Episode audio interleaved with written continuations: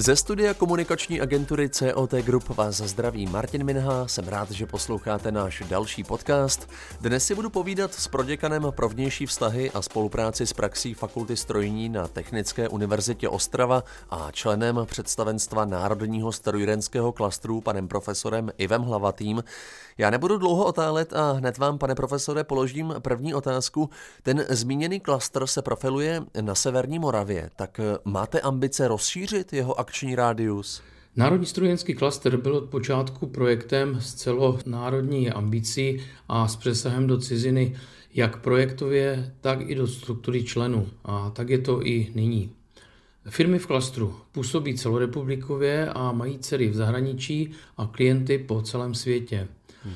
My združujeme i technické univerzity v Praze, Brně a Ostravě.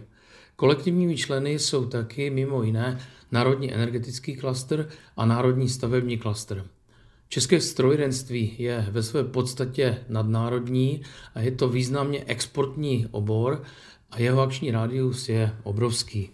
Prezident klastru Jan Světlík ve své poznámce k tématu strojírenství v měsíčníku hospodářské komory nasměroval české strojírenství k zelené barvě. Pravdou je, že energetická náročnost českého průmyslu je obecně vysoce nad průměrem Evropy a za vyspělými státy zkrátka zaostáváme. Je to otázka financí na nové, úspornější technologie, nebo je podle vás problém jinde? No, je to strukturální věc. Je nutné se dívat na segmenty průmyslu. Jinak to určitě bude v hutnictví a jinak to bude v automobilkách. Strojírenství jako takové je vysoce konkurenční obor s přirozenou snahou fungovat co nejefektivněji, aby vůbec mohly naše firmy konkurovat na složitém globálním trhu. A aktuálně řekněte mi, v jaké kondici je v době covidové české strojírenství? Firmy se snaží vyrábět a udržet objemy zakázek, ale strojaři jsou samozřejmě exportéři v uzavřeném světě, kdy nelze vyjet na jednání veletrhy, kdy zákazníci z ciziny nepřebírají už hotové zakázky, kdy váznou subdodávky a tak dále. Ale nedá se normálně fungovat. I ti nejlepší zvažují bohužel propouštění a musí čerpat státní prostředky z podporným programu, aby se udrželi na nohou. A v tom případě obecně, co vy považujete za nejdůležitější pro budoucnost strojírenství? Je to kombinace tří faktorů. Zjednodušeně jsou to inovace, automatizace a kvalifikovaní lidé. Inovativní produkty eh, strojírenství dělat umí, do automatizace postupně investuje a o kvalifikované lidi bojujeme roky. Podporou odborného školství, spolupráce s univerzitami, popularizačními projekty a science centry v celé republice. V Ostravě se teď chystá velká inovace celého konceptu světa techniky v Dolních Vítkovicích tak, aby pokračovali ve vzdělávání v trendech Evropské unie. Bude to obrovský vývojový skok. A když bychom chtěli být konkrétní, tak kde si podniky podle vás pomohou sami a kde budou naopak potřebovat pomoc vlády?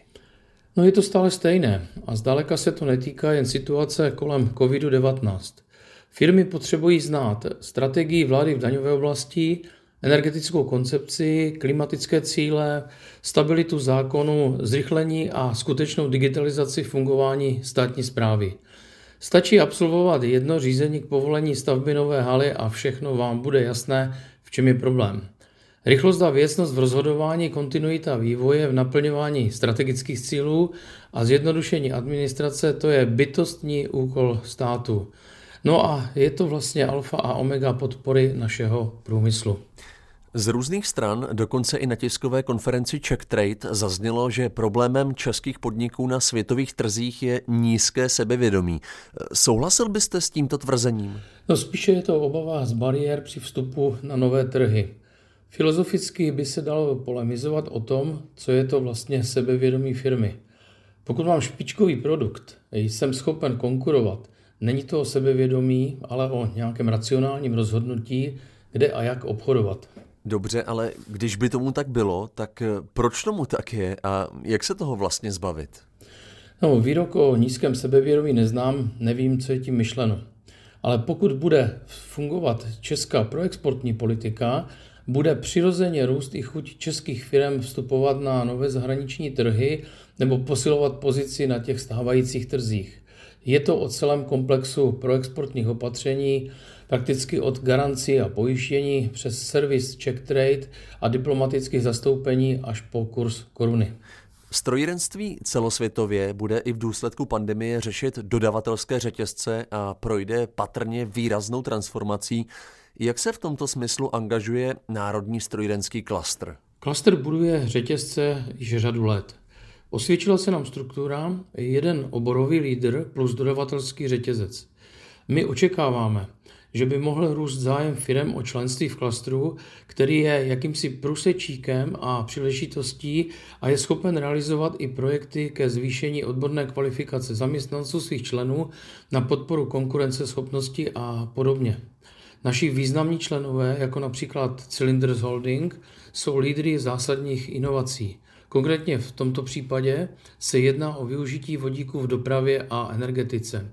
Na této platformě mohou vznikat zcela nové dodavatelské řetězce. Teď k tématu vodíku, přesně k záměru vybudovat v Ostravě na Haldě Hrabůvka H2 nebo H2 District proběhl eh, před pár dny workshop klastru. Jaký o něj byl zájem? Vidí v tom členské firmy šanci? Rozhodně ano.